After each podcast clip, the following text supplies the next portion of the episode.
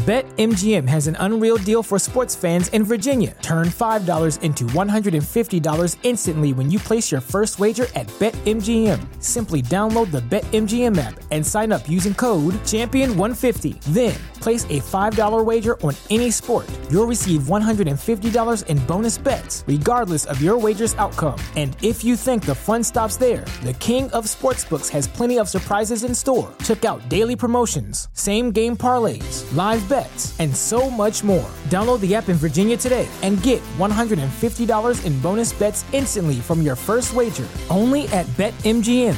BetMGM and GameSense remind you to play responsibly. See Bet M G M dot com for terms. twenty-one plus only. Virginia only. New customer offer. Subject to eligibility requirements. Rewards are non-withdrawable bonus bets that expire in seven days. Please gamble responsibly. Gambling problem? Call one eight hundred gambler. Promotional offer not available in Washington, D C. This episode of Check the Locks is brought to you by our friends at Audible. Audible is your one-stop shop for audio entertainment where you can always find the best of what you love or discover something new. That's right. Audible offers an incredible selection of audiobooks across every genre, from mysteries, thrillers, biographies, and of course, true crime. And as an Audible member, you can choose one title a month from their catalog to keep forever, including the latest bestsellers and new releases. Audible members also get access to thousands of podcasts from popular favorites, exclusive new series, and this very podcast you're listening to now. Plus, the Audible app makes it easy to listen anytime, anywhere. While traveling, working out, walking the dog, doing chores, Audible makes listening anywhere easy. And best of all, Check the Locks listeners can try Audible for free for thirty days. So head over to audible trial dot com slash check the locks or click the link in the show notes to start enjoying Audible today. Warning, Check the Locks podcast is a true crime podcast and may contain graphic descriptions of violence, murder, sexual assault, and more. Check the Locks podcast is not appropriate for all listeners. Listener discretion is strongly advised.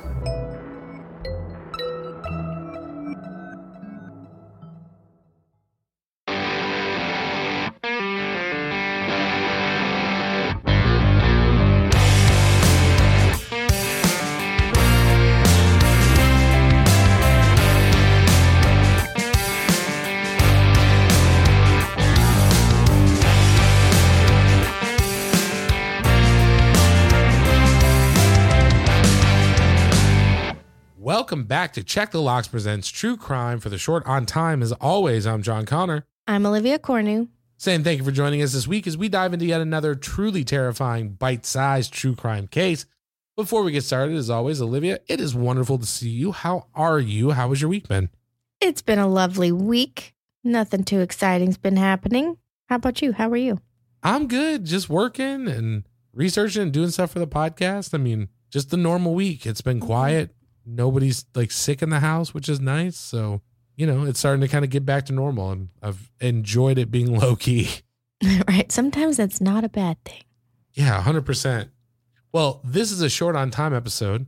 This week is your week. Before we jump into it, tell us a little bit about it. What are we going to be covering? What we got going on? What's cooking this week? Well, this is another Thanksgiving episode, but it's definitely not as gruesome as the last ones. This just happens to happen on Thanksgiving. Well, I love that we are keeping with the trend. What is that? That is, this is our fourth episode. That is Thanksgiving on theme. So, you know, I don't care if it happened on Thanksgiving Day, then to me that qualifies. So I know you're short on time. I'm short on time. The audience is like, let's carve into this like a Thanksgiving turkey. Get to the meat of this story. What do you say? Should we quit with the Gabby Gabby, get to the Thanksgiving stabby stabby? Should we jump on into it? Yeah, I think so. All right, let's do it. On Thanksgiving Day twenty twenty-two, Tammy and Darren were planning to visit their brother Carlin and his wife for the holiday. Carlin had been diagnosed with frontotemporal dementia two years prior. He had planned to have his family arrive at his Albuquerque, New Mexico home around one p.m. for lunch on Thanksgiving Day. Darren flew into town and was the first to arrive at the home. He knocked repeatedly but received no answer. He called Carlin's phone, but again, no answer.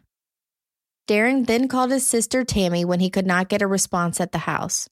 He left Carlin and Connie's home to pick up his sister. Meanwhile, Tammy called Albuquerque police to meet at their brother's house for a welfare check. Shockingly, the dispatch reported to the siblings that police could not force entry on the home, but they did encourage them to find their own entrance into the house. Tammy and Darren searched all the doors and windows, but they were all locked. Ultimately, the pair had to take the front door off the hinges, and what they found was shocking and disturbing. According to Tammy, the house was dark when they entered. There was no sign of Carlin or Connie. They made their way through the home until they reached the bedroom. There, sixty-two-year-old Carlin Denio was lying in the bed with cuts to his neck and his legs. Connie was laying lifeless on the floor next to the bed. The sight was horrific. Connie's body was dismembered and disemboweled. Tammy immediately called nine one one again to report that her brother murdered his wife. Police quickly arrived at the Denio home and detained Carlin before he was taken to a local hospital to be treated. Now, I mentioned earlier that Carlin was diagnosed with frontotemporal dementia. Any guesses at what that could be, John? Or do you know what that is? I don't, and I was going to ask, but I figured at some point, you you know, with your background, you would probably jump in and give an explanation. But I would imagine, if I had to guess, that it might be something maybe similar to like C T E or something of that nature. Uh, kind of similar. So basically, uh, for a quick lesson, frontotemporal dementia is caused by nerve cell damage in both the frontal and temporal lobes of the brain. Now, usually damage to these areas of the brain can cause changes in behavior and personality. So like if you ever hear someone say they don't have any frontal lobes, or, you know, they would take people's frontal lobes, like changes. Now, question, could that be triggered by something like a T B I, like traumatic brain injury or something like that? Yeah, so like most T B I, some t- well, I'm not going to say most T B Is. T B Is are usually like a frontal contusion, like you have damage to the front part of the brain, and then you have behavioral changes because your frontal lobes is like what makes you you. Yeah, I had a very good friend of mine growing up who, after we graduated, moved to Chicago, and he was uh, riding his bike in the bike lane and got hit by a car from the back, and it threw him forward, and he... you know, had a helmet on, but the helmet went up and he still mm. it, like hit the front of his head. And it was that kind of thing where there was damage, and, you know, his personality changed and lots of memory issues and stuff like that. But that was yeah. the first thing that kind of came to my mind. Yeah. So it's just a different type of damage to the basically brain cells there. Okay. Gotcha. But people who are diagnosed with the behavioral type of dementia tend to have a decline in socially appropriate behavior, self-control, and judgment. Now, Carlin Denio was charged with one count of first-degree murder, and the family was clearly devastated by the tragic loss of Connie and the mental health concern they had for their brother Carlin. Now, just a month after he brutally murdered and dismembered his wife, Albuquerque police announced that Carlin Denio was taken to a local hospital and was being treated for self-inflicted wounds, and he would later die in the hospital. Now, I couldn't really find much information about whether the family really noticed any major behavioral changes in Carlin, and I think this is what more so drew me to the case was, yeah, it was happened on Thanksgiving. I think that was just a coincidence, but I think the science behind it is kind of what piqued my interest. So now there's ongoing research on like be- a behavioral variant of frontotemporal dementia, and it's usually studied like postmortem, and so I know there was a lot to do about C T E that was coming up, you know, with, um, I think it was Aaron Hernandez, who was the football player yeah. um, that had committed some murders. And so you can't diagnose C T E until postmortem.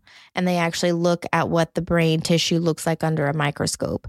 And so there's research about this behavioral variant and this type of dementia, trying to say, you know, that some of these behavioral changes Um, are like C T E. Now, this is just all, I won't call it speculation, but it's still being researched and things like that. It's a theory. Yeah, so it's not like... this could be it. Yeah.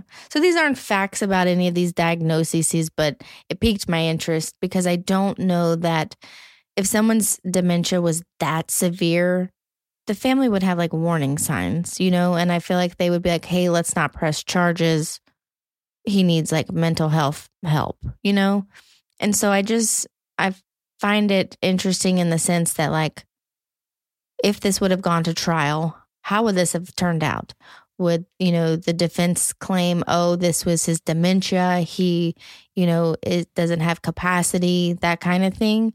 Or would it have been more of like a cover up, you know, like, oh, I have dementia. I'm going to plead insanity, but I killed my wife anyways, you know, and this is an, unfortunately a case that we'll never know. And I'm just speculating at that point, but I thought it was interesting because I just don't feel that someone's dementia could be so severe that he could dismember and disembowel his his spouse. And even the neighbors were very shocked.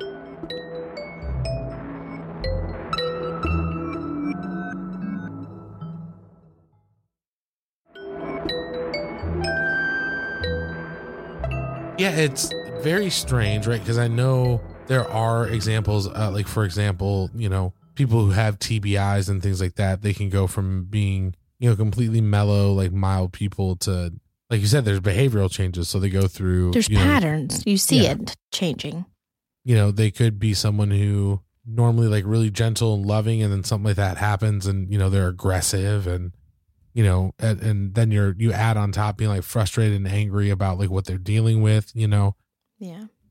You're right. It is really interesting because I do wonder if it had gone to trial, if it would have been a legitimate defense or, mm-hmm. you know, what I'm sure doctors would have testified and, and things of that nature. Yeah. I feel like there would have been a lot of psychological testing and evaluation before it went to trial. Yeah. I think like Chris Benoit is like the, the biggest kind of example of this where, you know, he was a wrestler with a lot of, you know, took a lot of hits to the head and stuff like that. And, you know, ended up murdering his whole family and committing suicide. But like, you know, people described him as like the sweetest guy and loving. And, you know what I mean? It was like out totally outside of his character.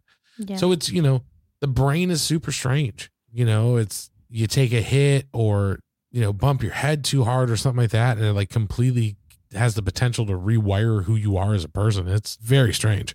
That's why I work with brains. It's the most interesting organ in the body. Mm, I would say the skin is the, the epidermis is the most. No, I'm just kidding. But, yes, but that is my case this week. And I just, like I said, the science got, got me more than the goriness. What do you think? Yeah, like I said, I definitely think it's interesting. Like, you know, again, if he was a loving husband, and I think that's the other thing too, right? Is like, we don't know if there was a history. Uh, if if any there were any behavioral changes, right? Like the brother and sister had to fly into town to see him, so we don't really know what was going on in the house with Carlin and Connie, and maybe there were some things that were happening that they just weren't aware of, you know. Um, and people will cover up those kind of things, like they'll make it be known, like, hey, when we're around people, you know, they'll. Pe- I've seen couples where they cover up the the issue so that people don't notice. Like you cover up the grandma's forgetting so that people don't realize that that's what's happening. Yeah. You know, and especially if it is someone that you love and somebody that you're in a relationship with and it's causing strain, you know, Kara and I don't ever get into fights and then go someplace and be like, well, let me tell you why we're fighting. You know what I mean? Like, yeah. I think that's like an every couple thing where like, you know, maybe you have someplace to be in ten minutes and you get into like a giant fight at home. And then you get there and you're like, yeah, everything's fine. It's fine. We're good. We're having I a great day. Right. You know, you know, and I, I think my favorite example of that is, I think I've told you this story before, but when the only time I've been to New Orleans, I was plastered. And I have pictures of like, it's me and her and we're like next to each other and we're smiling. But I was so drunk and so obnoxious. She was so mad at me. And iPhone takes live photos. So you can like press your thumb down and see like the little thirty second video. And so you see her like smiling and then she'll come and the, her face just immediately switches to like, I hate this guy.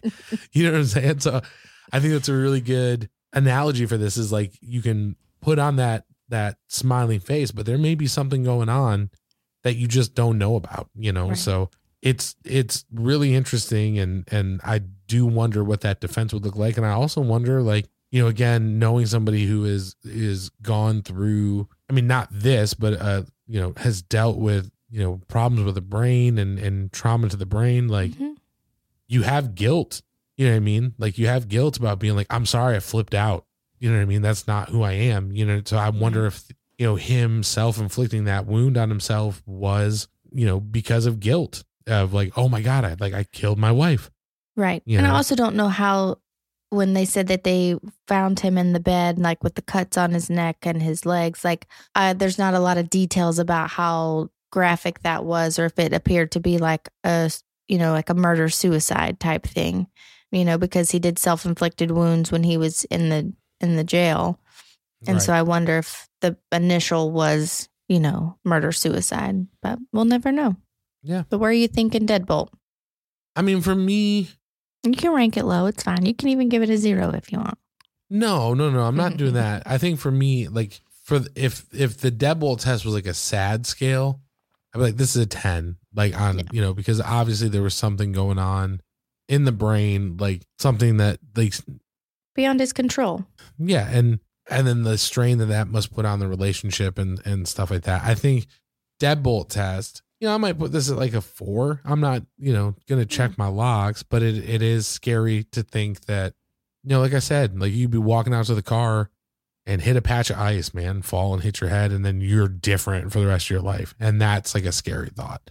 So, you know, I'm not checking my logs, but I'm definitely going to make sure I'm keeping an eye out so I don't run into anything for sure. Yeah. But what about you? Where are you putting it at?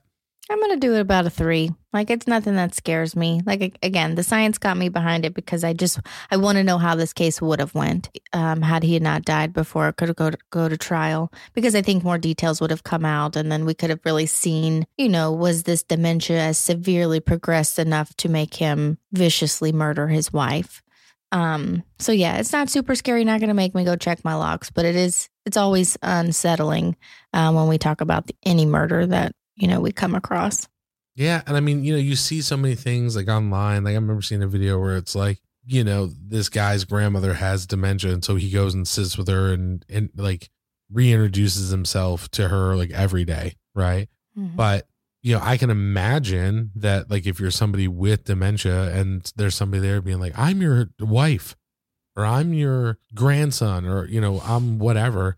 Like it could be scary, you know, and I'm sure, you know, I'm sure that there are situations or like documented reports of, you know, somebody getting scared and freaked out and maybe attacking somebody else. You know what I mean? But right. This is definitely on the extreme side. Like I said, I think for me, this is more just thinking that Connie lost her wife and she had, you know, because of everything that was going on, she'd probably lost her husband before that, you know, and then thinking about this family who's now lost a brother. It's just, it's sad, but I'm not double checking the locks, and I don't think he's, you know, anybody like that's coming for me, if that makes sense. Yeah. But it was a good case. I liked it. Thanks. Well, that is where we fall on the Deadbolt test for this week's Short on Time episode. But as always, we got to throw it over to the locksmiths. Where does the murder of Connie Denio fall on your Deadbolt test? You can let us know. Reach out to us on Instagram at Check the Locks Pod. Find us on Twitter at Check the Locks. And if you're not in our Facebook group, what are you doing? Come hang out with us, spend some time with us. We would love to get to know you. And as always, if you are interested in financially supporting Check the Locks, you like what we do here, you can do so by becoming a patron. Head over to patreon.com forward slash check the locks to get signed up today. We got a lot of great tiers, exclusive stickers, coffee mugs, t-shirts, all things you can only get for being a patron. Plus, you get the episodes ad free and early. So if you love Check the Locks, but you hate those damn commercials, Patreon is the way to do it. So again, you want to help us keep the lights on, throw us a few bones every month, patreon.com forward slash check the locks, get signed up today. And if you can't financially support the show, we definitely understand. Just listening and hanging out with us every week means just as much, if not more. So if that is you, you're spending time with us, you're letting your friends know about the show, just know that that means the world to us. Again, it is that grassroots growth, right? You like what we do. You tell your friends about it. They check it out. Helps us get in front of more listeners, helps us to grow our community and just get in front of more people. So if you are sharing what we do with the people that are important to you, just know we appreciate it more than we could tell you. That is all that we have for this week's case, but please make sure that you are subscribed to Check the Locks on your favorite podcast app so that you never miss an episode. We will see you again next week with a brand new, truly terrifying, bite-sized true crime case. But until then, don't forget to check the locks. See you next week. Bye. BetMGM has an unreal deal for sports fans in Virginia. Turn five dollars into one hundred fifty dollars instantly when you place your first wager at BetMGM. Simply download the BetMGM app and sign up using code champion one fifty. Then Place a five dollar wager on any sport. You'll receive one hundred fifty dollars in bonus bets, regardless of your wager's outcome. And if you think the fun stops there, the King of Sportsbooks has plenty of surprises in store. Check out daily promotions, same-game parlays, live bets, and so much more. Download the app in Virginia today and get one hundred fifty dollars in bonus bets instantly from your first wager, only at BetMGM. BetMGM and GameSense remind you to play responsibly. See Bet M G M dot com for terms. twenty-one plus only. Virginia only. New customer offer. Subject to eligibility requirements. Rewards are non-withdrawable bonus bets that expire in seven days. Please gamble responsibly. Gambling problem? Call one eight hundred gambler. Promotional offer not available in Washington, D C